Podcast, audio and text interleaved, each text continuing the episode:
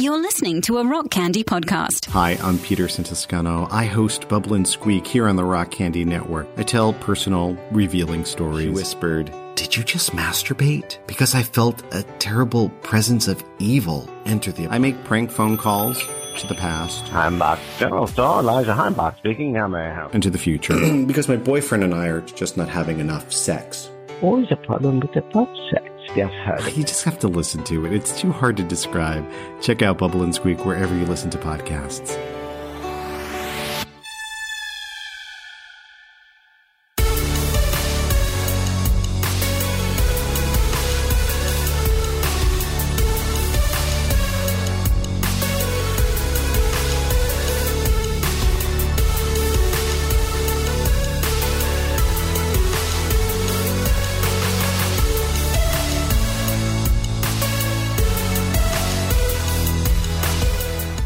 This is Sacred Tension, the podcast about the discipline of asking questions. My name is Stephen Bradford Long, and we are here on the Rock Candy Podcast Network. For more shows like this one, go to rock candy recordings dot com. In this episode, I speak with Evan Anderson, director of Grey Faction. Grey Faction is an educational and advocacy organization whose mission is to protect mental health patients and their families from dangerous pseudoscience and discredited therapies, particularly in the area of so-called repressed memories. We discuss the resurrection of satanic panic in modern culture and how mental health professionals are carrying on the harmful practices that helped spark the original satanic panic in the eighties. And by the way, we do discuss mental illness and sexual abuse in this episode. If you find these topics difficult right now, I ask that you take good care of yourself, and you might want to skip this one.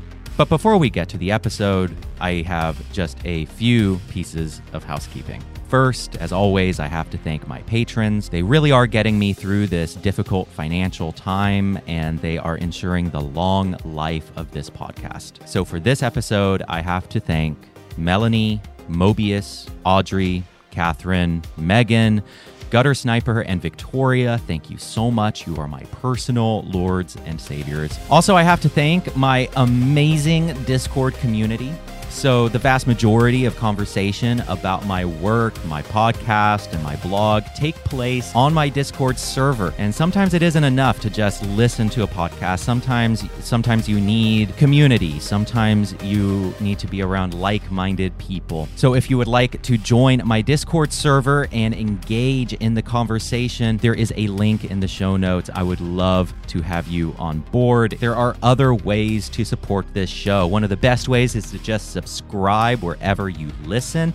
That tells our digital overlords that the show is worth recommending to others. But one of the best ways is to leave a five-star review on Apple Podcasts. So I'm going to read a five-star review right now. Gazella left this review. Amazing, far-reaching podcast. Thank you so much for the time you put into your podcast. You navigate so many topics and have wonderful guests. I joined T S T just prior to the pandemic, so I came across it. I've been remodeling my parents' house by myself since August, and your conversations have been so enjoyable, especially being by myself so much. Five stars. Well, that is an incredibly sweet review. I am so delighted that I can give you company while you remodel your parents' house. Also, this show is sponsored by the Satanic Temple dot T V. The Satanic Temple dot T V is a streaming platform for Satanists and those who ally themselves with Satanists. If you find yourself interested in new religious movements, ritual, live streams, lectures, satanic panic stuff, all kinds of interesting content is going on over at the satanic temple dot T V. And with my promo code, Sacred Tension, all caps, no space, you get your first month free. Finally, I have to welcome the newest member of the Sacred Tension team. Dante, aka Llama Boy, is my new intern. He is a student in audio engineering, and I will be training him in how to produce podcasts.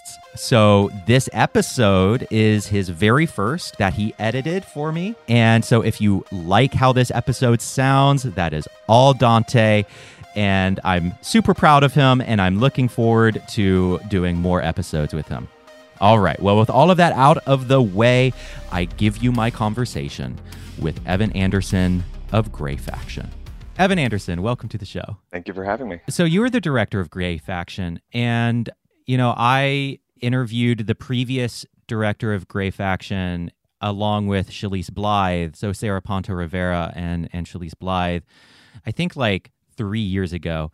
But that was back when I was still figuring out how to podcast, and um, so I was still figuring out sound quality and all of that stuff. And I wanted to bring you on to have a conversation again about the work of Grey Faction, the ongoing work of Grey Faction, pseudoscience, satanic panic, satanic ritual abuse, et cetera. But before we get into that, could you just tell us some about who you are and the work that you do? Sure. So I'm uh, Evan Anderson. I've been the director of Grey Faction for about three years now. I have a background in psychology. I, I both a, a bachelor's and a master's degree in psychology. Um, I've worked a little bit sort of in the social work field, including as a as an outreach worker for people with severe mental illness in the uh, Boston area. And around then was when I actually came across the Satanic Temple. I, I think I heard about or read about uh, the Pink Mass first. I think that was my first introduction to T S T. But in any case, somehow or other, I learned about T S T and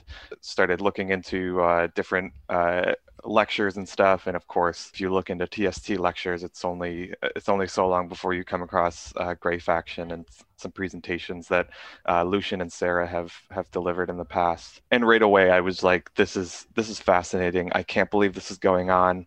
And also, a lot of the people that they talked about in these presentations who have been subjected to recovered memory therapy and basically had their lives destroyed, I saw in my own clients uh, with mental illness a lot of similarities that these people that I, I you know, sure, it's a job, um, but uh, I also obviously cared about those people quite a lot. And uh, the idea of a basically careless or uh, sort of malpracticing therapist using them for their own ends uh, to fulfill their own conspiracy theories really kind of hit home for me. So I, I knew I had to get involved. So what is it that that Grey Faction does? And, and well, maybe we should back up first and talk about the conspiracy theory of satanic ritual abuse and how that relates to the mental health field. Yeah, so the idea of satanic ritual abuse uh, really took off in the eighties, uh, primarily in the United States, um, but it also spread to s- some other countries as well. The idea was that there was this widespread fear beginning in around nineteen eighty that there were these sort of ubiquitous satanic cults abducting children and abusing them in these bizarre rituals, including cannibalism, blood drinking, infant sacrifice, animal sacrifice, all sorts of horrific stuff. And that, you know, basically these members of these satanic cults existed in every neighborhood around the country, and they were basically hiding in plain sight. Um, so they'd infiltrated every sort of institution in society, the police, the F B I, schools, daycares, everything. Um, and that's how they were getting away with their crimes. They were they were in positions of power so that they could cover it all up. Um, and that's the reason there was absolutely no evidence for any of this. Um, so there were, there were all these sort of court cases that sort of brought in these satanic ritual abuse elements uh, into the case, uh, and eventually kind of fell apart. The kind of whole, the whole panic as a whole fell apart once it was realized that there's not too much, uh, not any evidence really at all for satanic cults. And it took quite some time for that to for that to come about. And you know, in the meantime, there were people going on these talk shows claiming to have been uh, victimized by uh, satanic cults. There were therapists going on claiming to have patients victimized by these satanic cults. And uh, not helping at all were these people going on claiming to be former high priests of the Church of Satan who, yeah, uh, we did all these things, by the way, type of thing. So really, there, there was a lot going on, but that's kind of the general overview of the satanic ritual abuse hysteria, which is usually called the satanic panic. Yeah, and, you know, it devastated people's lives. It was a multinational, it was an international thing, you know, it, it went through England, it went through Canada, you know, and, and I think what's so scary about the Satanic Panic, looking back on it, is the way in which it had institutional support, right? Absolutely. The way in which it got into government, it got into these really venerable institutions, mm-hmm. and had the power of these institutions behind them, uh, behind it. And that, that I think is what's scary about it. And now, but while it might not have that same degree of institutional power, Satanic Panic delusions have gone, just went underground, right? They they went underground, and it's still being practiced. And I th- and I would actually be interested to hear your perspective on this. I think we're seeing something of a resurgence of Satanic Absolutely. Panic stuff, like with QAnon and so on. Um, maybe not with the same, maybe not with the same level of institutional power, mm-hmm. but we now have QAnon people in Congress. You know, we now have QAnon people in the government. Hone in some on the work of Grey Faction, and and also maybe maybe explain the relationship of Grey Faction to the Satanic Temple. You know, how does how does Grey Faction fit within the context of the Satanic Temple? Sure. So uh, Grey Faction is a campaign of the Satanic Temple, and in some ways it actually predates T S T. So Lucian uh, had been doing a lot of this work, you know, dating back to like two thousand five, maybe even earlier. Uh, he had started going to some of these mental health conferences where the satanic ritual abuse stuff was being talked about, uh, where you could buy a literal tinfoil hat. And it, and enjoyed and, and still enjoys some institutional approval, um, which which we can get into. But that's, you know, the, the Grey Fac- Grey Faction and its relationship to T S T. Basically, we're dedicated to ending the ongoing satanic panic in the mental mm. health field. And there is this sort of resurgence now in a very uh, prominent way. The Satanic Panic never really ended. It just kind of went underground. So a lot of the people that were around for the Satanic Panic, who in many ways kind of were architects of it, whether intentionally or otherwise, didn't lose their licenses, didn't stop practicing, didn't even necessarily change their tune on a lot of this stuff. Uh, they kept promoting it at mm. their conferences, kept, you know, having this this network of colleagues uh, where they all kind of support each other in this stuff, and continued to see patients uh, and continued to recover memories that support this uh, satanic panic hysteria. Hmm. So you just talked about um, recovered memory, and so let's let's discuss the key components here of satanic panic, because there are some key practices that these clinicians use, and there are some key claims, pseudoscientific and conspiratorial claims that are really damaging. So talk some about the central claims and practices of satanic panic. I guess you could call I guess you could call it like a worldview or a methodology, satanic panic methodology, satanic panic conspiracy thinking, or whatever it is. You know, n- name some of those key components and why they're so Yeah, damaging. It's not just a therapy, it's a it's a lifestyle uh, for for some of these people. Yes, exactly. Yeah, it's yep. a religion. You know, I, I was actually just, and we'll get to this in a bit, you know, I was reading the leaked uh, conversations from the I S S T D that you sent me, and it sounds, I was like, this sounds like a religion. This sounds like, and not all religion is bad, you know, we're religious, we're Satanists, but it, it sounds like a, a dangerous religion. It sounds like a, a delusional religion. Absolutely. Um, so the lifeblood of the Satanic Panic is a pseudoscientific form of therapy, uh, or really a, a category of therapy called recovered memory therapy. So the idea is uh, if you're traumatized severely enough, and maybe bizarrely enough, or you know, in, in a and in a repeated fashion, your personality can sort of fracture and split into separate um, identities.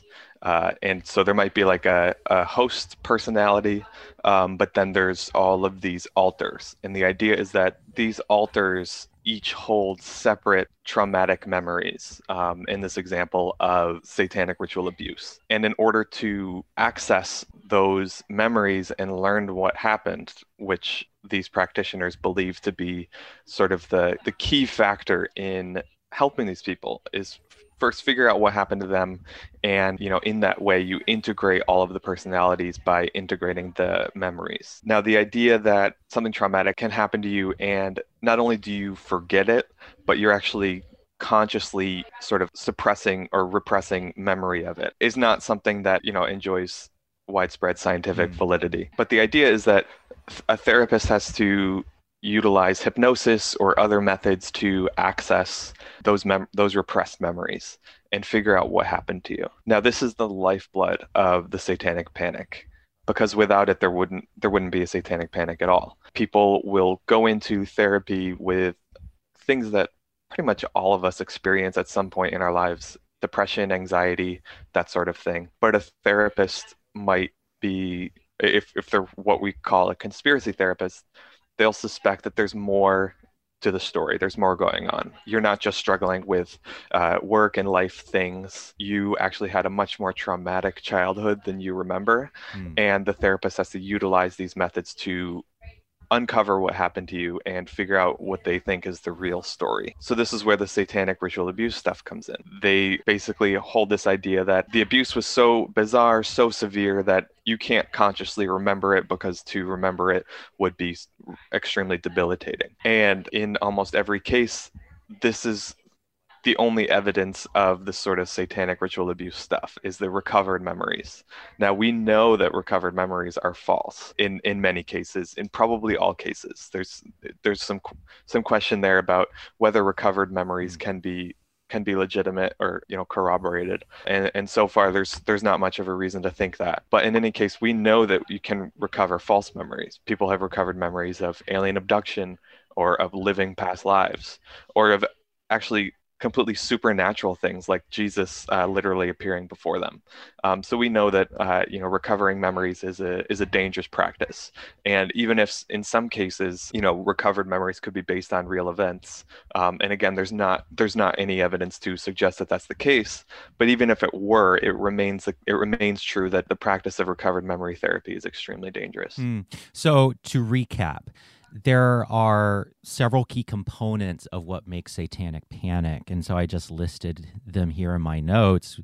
Um, rep- repressed memory, uh, this idea that people can go through trauma so intense that they repress it. And I guess what's so weird and wrong about this is that actually the opposite tends to be true. Is like P T S D, with P T S D, it's the exact opposite. You keep reliving it. Am I wrong about that? Exactly. Like it, it makes no sense, and and there's no evidence to back this up, right? Right.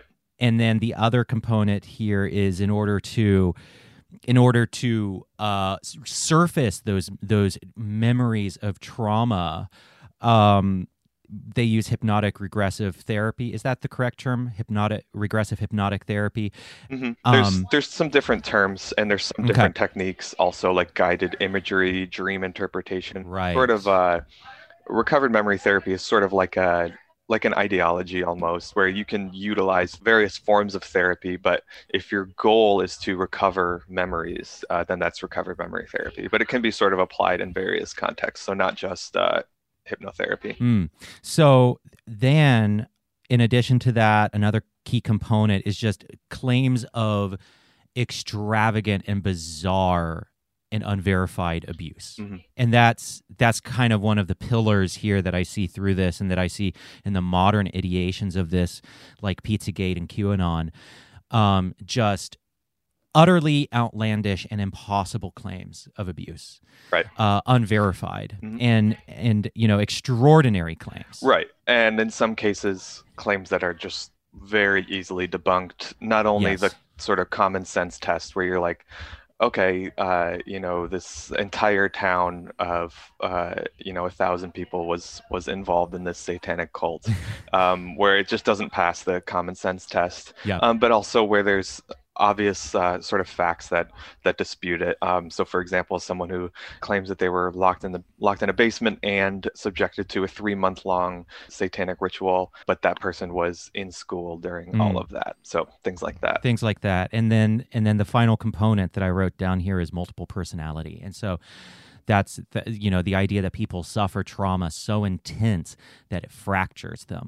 and it fractures their personality as like a defense mechanism. Mm-hmm. And, you know, I guess what's kind of sinister about this is that there is horrific abuse, right? And and people, and, and you know, I think good and compassionate people have don't want to discredit abuse. You know, we don't want to we don't want to discredit people's experience of abuse, and the reality is horrific abuse does happen. Absolutely. Usually usually within the the home. You know, usually usually it isn't outsiders, the vast majority. Usually it's within the home, you know, and people do experience horrific abuse. Mm-hmm. Um And and that's why that's why I wonder if this conspiracy theory is so sticky, because it, it kind of preys on people's better angels. You know, we we want to hear people out. We want we don't want to discredit their pain and their trauma, and we want to believe victim.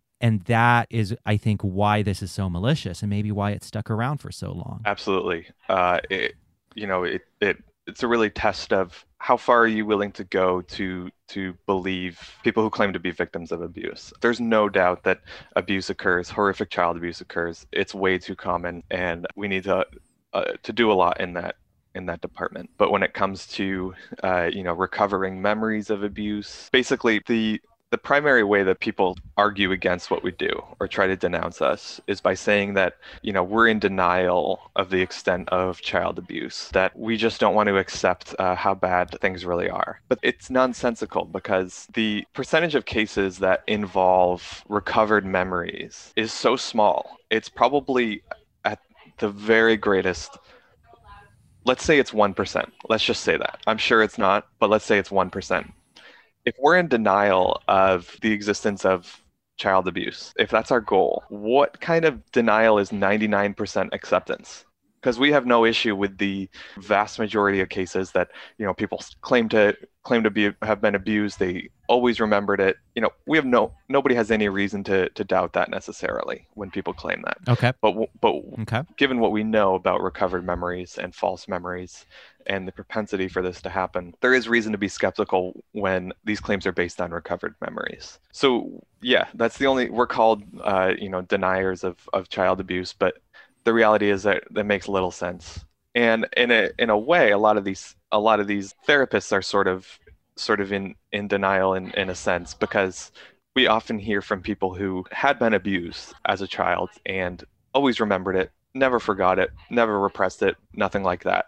But then they go to see a therapist, hmm. and the therapist is, and, and we're talking specifically about this subsection of therapists. We obviously have no problem with therapists in general, with mental health care in general, just to make that clear. But people who have been abused go and see a, what we call a conspiracy therapist. And oftentimes we see this over and over and over. It's not good enough for the therapist. They have to uh, yep. dig for more memories. Yep. They have to uh, sort of uh, uh, convince themselves and convince their patient that uh, the abuse was far more severe, far more bizarre, and with far more episodes and far more people than they remember. So in some sense, you know, it, you have people who are uh, truly victims of abuse who go into therapy and, uh, you know, end up with all of these uh, false memories of abuse, which kind of muddies the water, right? If someone has, mm. you know, two hundred, let's say, memories of uh, of abuse that were, you know, recovered, it puts into question, like, anything else that they anything else that they claim with mm. regards to abuse that they, that happened during childhood. So it, they really muddy the waters, and, and in some sense they're in denial of, of the child abuse that actually occurs, because oftentimes it just isn't good enough for them. You know, I've had that experience. I so if I may share some about my journey, I grew up in a charismatic, conservative Christian setting, and one of the things that they were really big on was "quote unquote" inner healing, and um, a lot of that involved having demons cast out of people, "quote unquote." You know, a lot of that involved um, repairing memory and and inviting the loving presence of Jesus into traumatic memories and mm-hmm. um all that kind of stuff. But uh, another component of this, what hold on, let me let the cat in,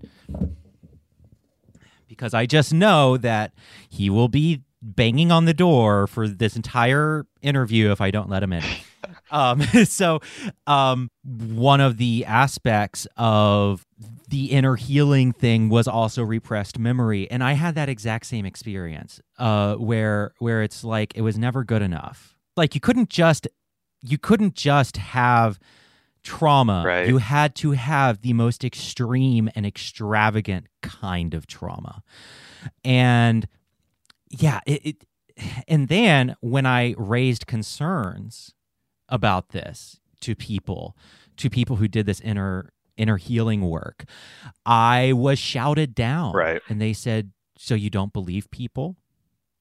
So you don't believe yeah. people don't get abused? And I was like, no, of, of course I do. You know, and mm-hmm. yeah, it, it, and you know, that, that was still when I was a Christian. That was years ago. I think that was like about ten years ago now, but it's always stuck with me of one of those kind of wake-up moments that's always stayed with me. Bef uh, before we move on, let's discuss some, um, talk some about the science of memory and and how recovered memory works. I mean, we probably don't fully understand that, but but what we know about memory, because I think a lot of people misunderstand the nature of memory. Yeah, so uh, one of the most important things is that memory does not work like a like a videotape uh, recorder, right? Uh, it's not a movie that you cannot pop into a D V D player and play back uh, in a, you know, and see something identical every single time. Memory is a reconstruction. Uh, every single time that you remember something, it's going to be slightly changed or even uh, even massively changed. All of us have false memories. A great example, I think, is the Mandela effect. Yes. Right? Uh, it still messes me up sometimes. Uh, the Berenstain Bears thing. I I remember speak speaking speaking of which, I remember Nelson Mandela dying. Mm-hmm. Like I'm one of those people who was who would have sworn that Nelson Mandela had died up until his funeral. And then I was like, wait, I thought he was already fucking dead. Mm-hmm. Like ha I was one of those people who for some reason was one hundred percent convinced that Nelson Mandela had died. Yeah, it's very bizarre, uh, but it's very common. Uh, it is so we we have these false memories, um, and then we have these shared false memories, which is like, uh, I don't know. People talk about parallel universes and stuff, and and whatever. And I'm sort of like, maybe there's something to that because so many people are on the same page. um, but yeah, so yeah. false memories can and do happen to all of us. Uh, often, oftentimes they're not very consequential, but sometimes they are. When it comes to trauma, the science shows that the more traumatic something is, the more we're going to remember it. And you mentioned earlier P T S D, and that's a great example. It's an inability to forget what happened to you. It's intrusive thoughts about about what happened. You don't want to be thinking about what happened, but here it is. All of a sudden, you see something, or you smell something, or whatever, and you're right back in the moment that that you were traumatized. They might wish that they could forget what happened to them, uh, but they can't. That's sort of the science of traumatic memory. Now, there's more with like something happens to you when you're extremely young, and you're too young to even form memories. You know, that's not repressing a memory. That's uh, you know, you're not probably even forming a memory in the first place. Or you're so young that you remember what happened, but you don't contextualize it or sort of categorize it in your mind um, as a traumatic event, because you might have just been so confused about what was going on. So you remember some mm. strange things happening, but you're kind of like, you know, for a while you're, you know, you don't, you don't know what it was. And then sometime you remember it and you're like, oh, wow, that was a, you know, sexual abuse or whatever, right? That's not a repressed memory either. It just recontextualized something, as, you know, with an accurate understanding of what happened. And people do actually forget traumatic memories. Uh, it's not extremely common, but people will go periods of time uh, where they don't remember that something happened to them. But then suddenly, all of a sudden, they get a reminder and, oh yeah, I forgot about that horrible thing that happened mm-hmm. to me. That happens too. but that's not a repressed memory because it, it immediately surfaces, right? There's nothing it's sort of... It's a forgotten of, memory. Exactly. There's nothing sort of pushing it down. Um, right. So when, when we talk about repressed memories and recovered memories, there's a lot of sort of conflation of all of these things. Um, and an additional thing is sort of, uh, say something traumatic happens that involves hitting your head. Uh, you might never form the memory of what happened at all. Uh, that's that's extremely common, but oftentimes it gets conflated as a as a repressed memory. Or maybe you you know you formed a memory and later on you hit your head and then you forgot what happened. Uh, that's not a repressed memory either. It's just you know a concussion that you know you lost the memory or whatever. It happens all the time. So, but the general idea is the more traumatic something is, the more persistent it is in, in your memory. You don't really forget it, um, and you certainly don't repress it. Mm. So let's um, name a, f- a few. I, I am noticing this idea resurfacing in popular culture, and I, I started noticing this several years ago. Um, I started noticing it in Netflix movies, like The Keepers. I, you know, I, my partner and I, we love, um, uh, we love true crime and horror and that kind of stuff, and uh, so we were watching The Keepers. And a major part of that is recovered memory and, and repressed memory. And then also the rise of Teal Swan and the Teal, the, the, um, the, I forget the name of her cult, but the, the Teal Club, the Teal, it's the Teal something. Yeah. The Teal Clan. Is that what it is? The Teal, I, I, I forget. uh, I, I forget. I forget the name of it. But, you know, Teal Swan rose to prominence by claiming that she had been horrifically sexually abused by uh, by Satanists in Utah. And a really popular podcast that I listened to also started talking about repressed therapy, repressed memories, and and that kind of stuff. And and so there, it's it's like in the zeitgeist. And maybe this is an maybe this is a a sampling fallacy. Like maybe I'm I'm seeing it because I'm. It's in my psyche and I'm looking for it. Maybe it was always there. Uh, so this is very anecdotal, of course, but I'm noticing it. I'm noticing it in our culture. So there was re... What do you think of that, by the way? Do you think that's true? Do you think it was always there, or is it... Is it more prominent now? Like it's, it might be hard to get a, a sense of that. It is hard to say because yeah. once you learn about this stuff, you kind of see it everywhere. Exactly. And it's like it couldn't, it couldn't have all of a sudden just started popping up yeah. once I, you know, started reading about it. But uh, you know, it, it makes for a very popular, a very appealing plot device. So there have been it's movies. Spooky. Yeah, exactly. It's it's spooky. It's very mysterious. It's you know sort of esoteric in that like.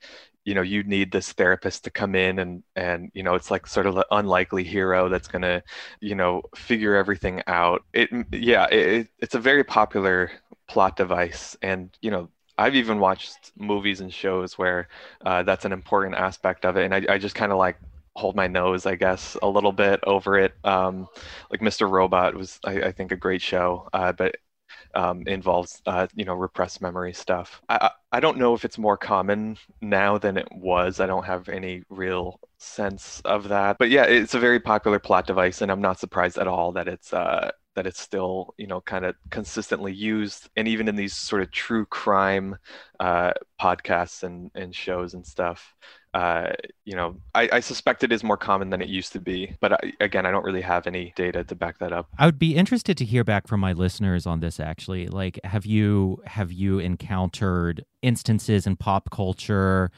films, documentaries, television, podcasts, et cetera, et cetera, where repressed memory, the concept of that is is surfacing? I would actually be really interested in hearing back from my audience about that. You can post it on the website, stephen bradford long dot com, or you can um, share that in my Discord server. Like, I'd actually be really, really interested to hear that. So let's pivot now to this recent leak that happened with I S S T D, which sounds like a really complicated sexually transmitted disease, I have to say. It kind of is. Like a a very complicated, longer than usual S T D. So first, what is what is the I S S T D? Why do we care? Yeah, um, so the I S S T D was founded sort of at the height of the Satanic Panic. Uh, I believe it was in nineteen eighty-four. It was founded as the International Society for the Study of multiple personality and dissociation, I believe. And it, it was founded by, you know, largely people who were promoting the satanic panic hysteria in one way or another. Um, it's this mental health organization largely founded by psychiatrists and, and some others. Uh, and they, you know, have had ever since they were founded, um, an annual conference uh, where they deliver presentations and uh, talk about all this stuff. Throughout the years, they've kind of been consistently the sort of center of the ongoing satanic panic in mental health. Unfortunately, they provide, not only do they provide a platform for people talking about satanic ritual abuse, recovered memories, and all that stuff, this is sort of the center for it. This is This is where you go if you're a therapist interested in this stuff, right? Yeah, it's the think tank for ritual abuse bullshit. Exactly. Um, and they even have a sp- special interest group. They they have several special interest groups, but they have one um, that was called Ritual Abuse, Mind Control, and Organized Abuse Special Interest Group, uh, which mm. they recently renamed as a sort of uh, sort of whitewashing of uh, you know the conspiratorial terms. Uh, they now call it the Organized and Extreme Abuse Special Interest Group. And uh, it's their largest and most active special interest group, that's as they admit in a letter uh, that we can talk about. But and and this is where the sort of uh, uh, most prominent of the conspiracy theorists or conspiracy therapists kind of hang out and share their ideas. Yeah. yeah. It, it, so the I S S T D every year, um, so it's now known as the International Society for the Study of Trauma and Dissociation. Every year still they, they have an annual conference, and uh, we've been to some of these presentations, so we know what goes on inside. They're promoting satanic ritual abuse. They're promoting hypnotherapy. They're promoting Illuminati mind control, ongoing C I A, M K Ultra experimentation, um, all of that stuff.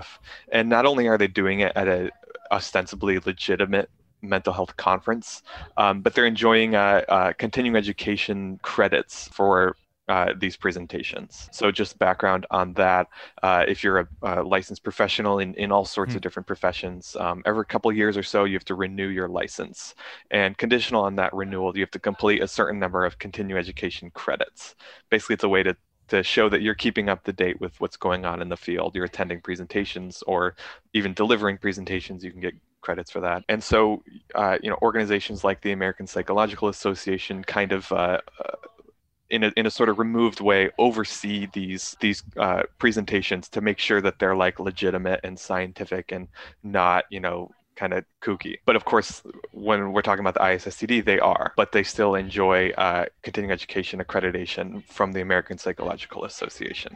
Um, so that is an example of the sort of institutional approval uh, that, that persists uh, when it comes to the satanic panic. So I have the letter, the internal letter uh, for I S S T D right here. And um, go ahead and talk about this letter and and what this reveals. Sure. So this leak was uh, basically a, a bunch of posts within a discussion, basically a forum inside the I S S T D where members, uh, you know, can discuss uh, various things. And of course, it was just filled with threads promoting the most bizarre conspiracy theories that we know they believe because we've seen what these people have written before. We've seen what they talk about at these conferences it, and everything. It was it was wild, and I. Yeah, I, I just have to like interject and say it was fucking wild reading this shit because and, and reading those threads because I consider myself pretty well versed in conspiracy theory and and I feel like pretty immune to crazy. And even I was like, this is fucking crazy.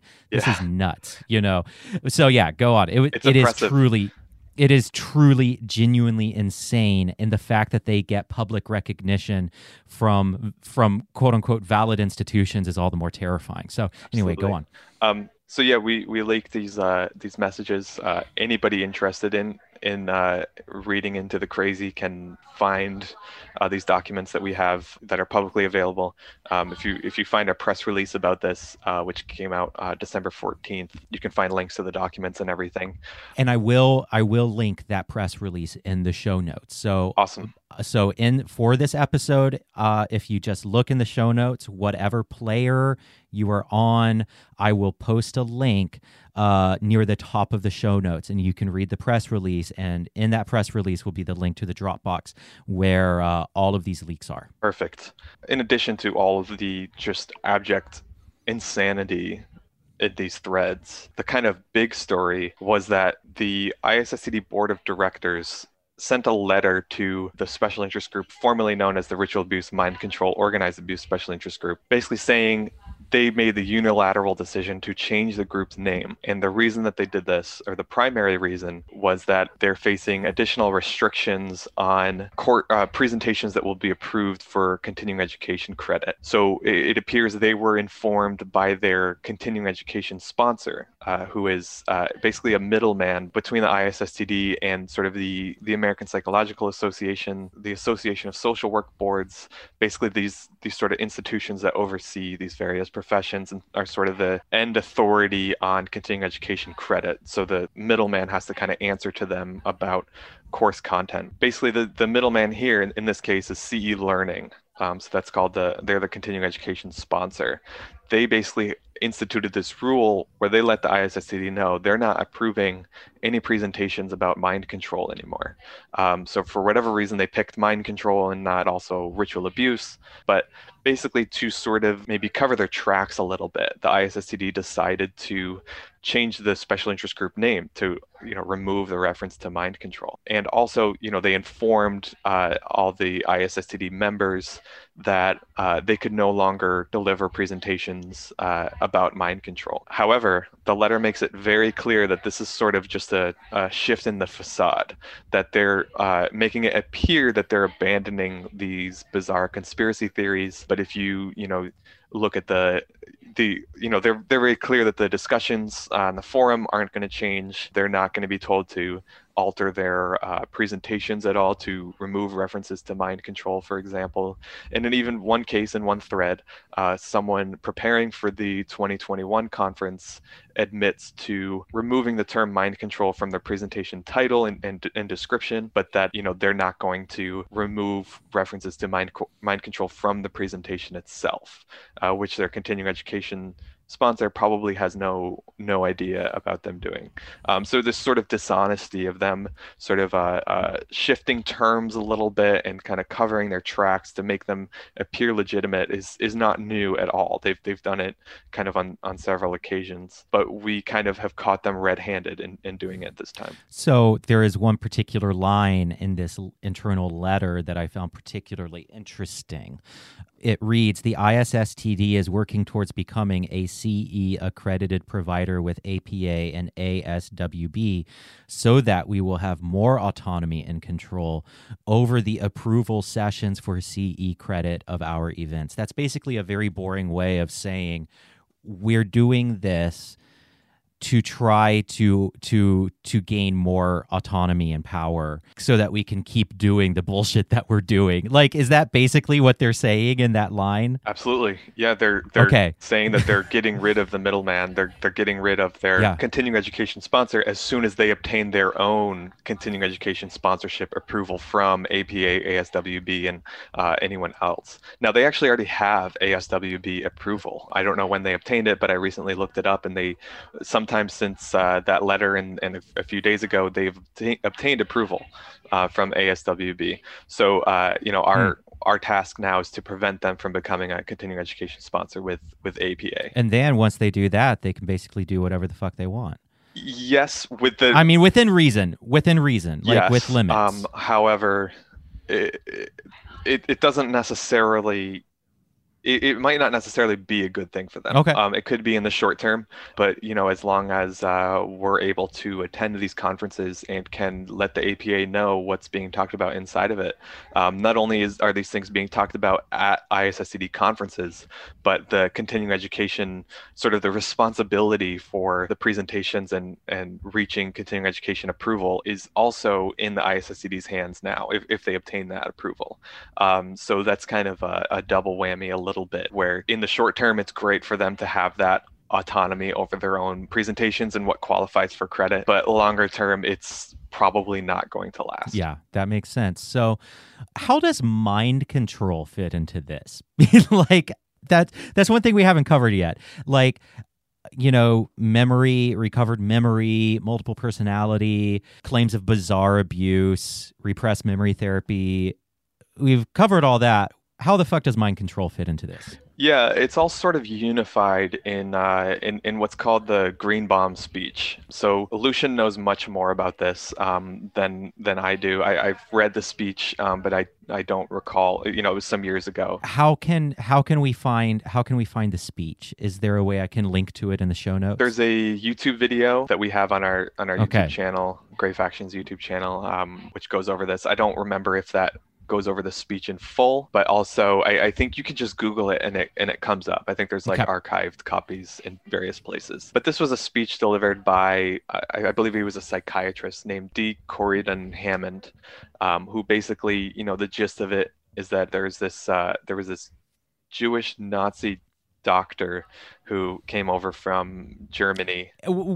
Pause. Yeah. Wait. A Jewish Nazi doctor. Yeah, um, I, I don't know. Uh, you know, okay. they love. I, I, yeah, there's just no All explanation right. that came over and, and I guess uh, shared his his techniques for, you know, creating mind control victims. Basically, the idea is is that these groups, so the Satanists, the C I A, the Illuminati, the Freemasons, which oftentimes for a lot of these people, they're all the same people. They kind of all have their own little spin on the conspiracy theory or, you know, who the perpetrators supposedly are.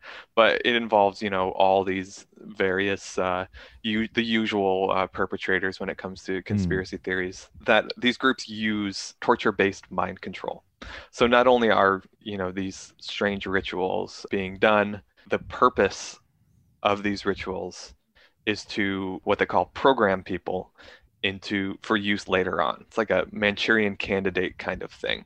They brainwash people uh, into becoming uh, sort of their own automatons, right?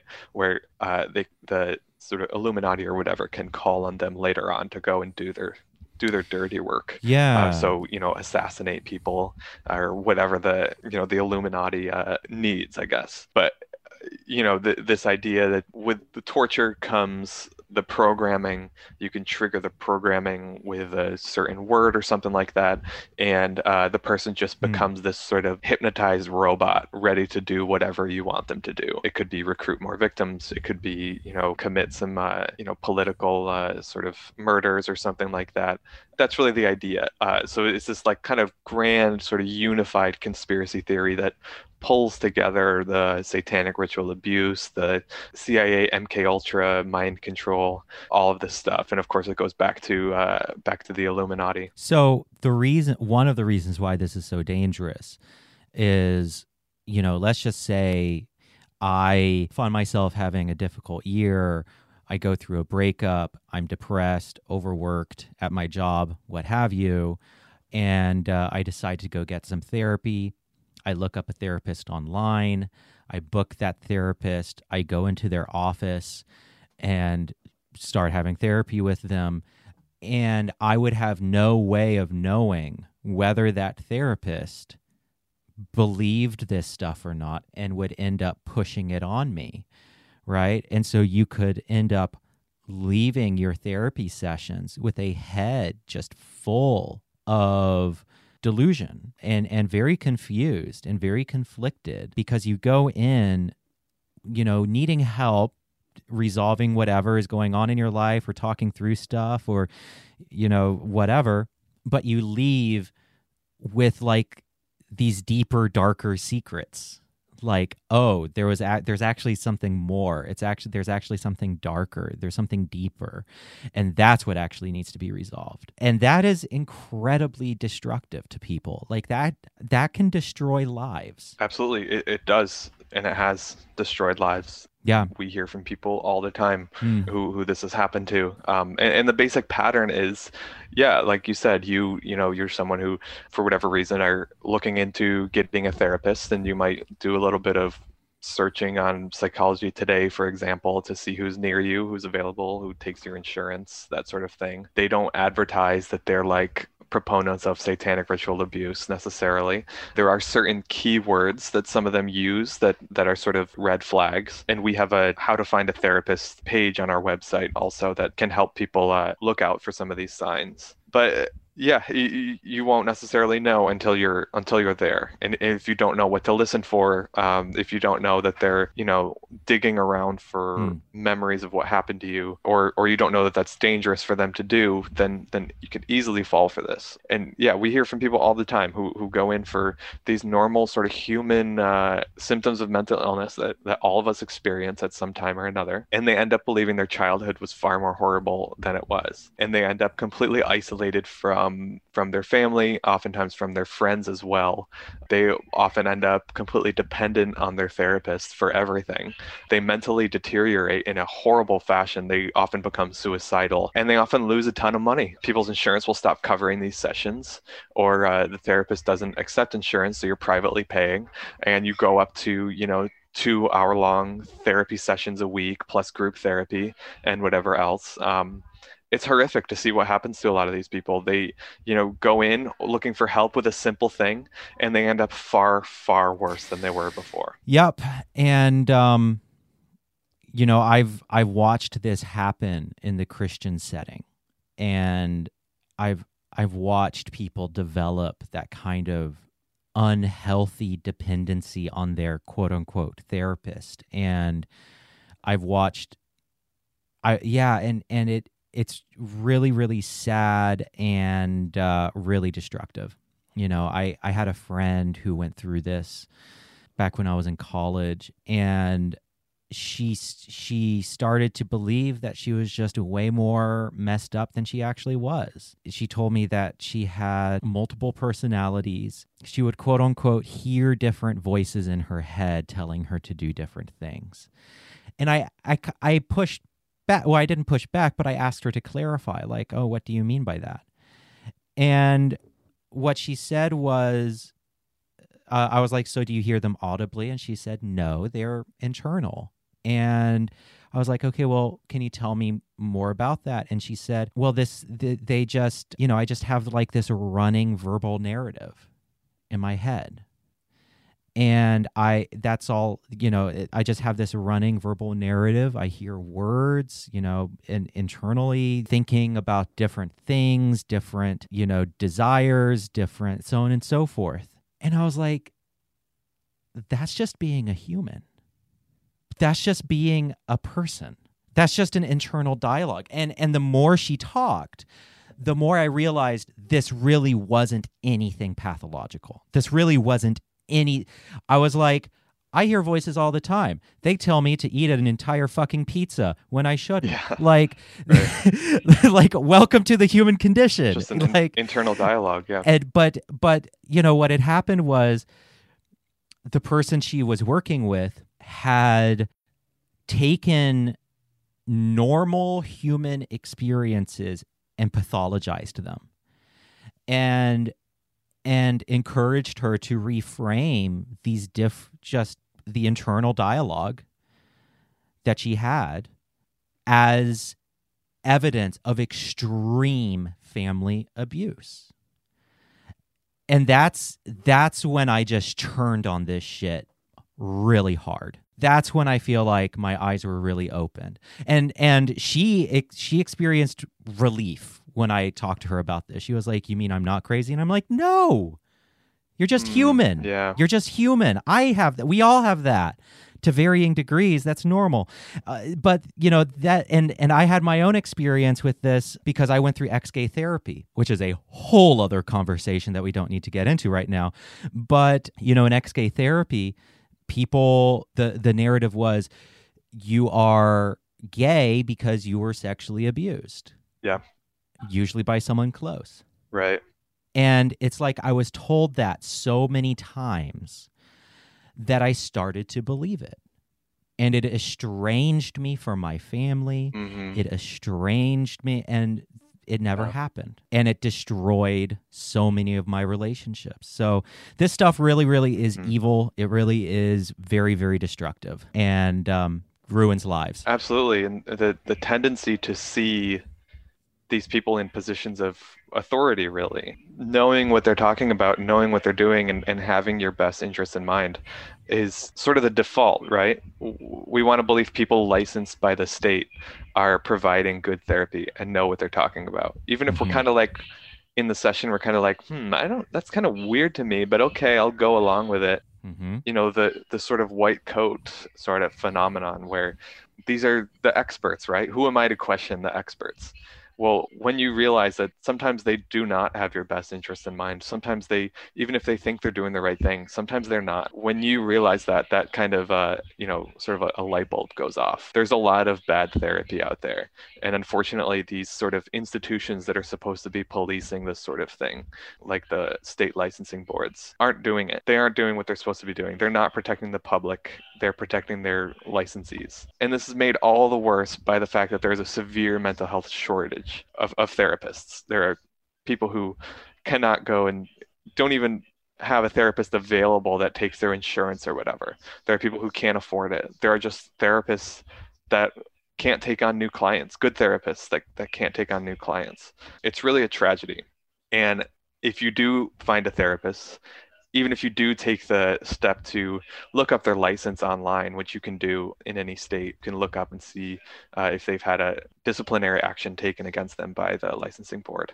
Even if you do take that sort of extra step, which probably almost nobody does, it doesn't mean that they haven't done anything wrong just because there's nothing there. Plenty of these therapists that we're talking about have never been disciplined, have never been investigated, maybe even have never even had a complaint filed against them. Mm. Because again, we're talking about people in positions of authority over, uh, you know, vulnerable mental health uh, patients and clients who believe that, you know, the, their therapist has their, their best interest in mind when unfortunately sometimes they don't. Mm. Um, it's really a tragedy all around. Yeah, it really is. And for people who are interested in finding the work of Grey Faction and maybe reaching out, if they have any experiences or if they're interested in learning more, where can they do that? Absolutely. So our website is grey faction dot org. Uh, there's a contact us form that actually goes straight to straight to my email. Um, so I will absolutely see it. Uh, I read every email that we get, even if it's hate mail.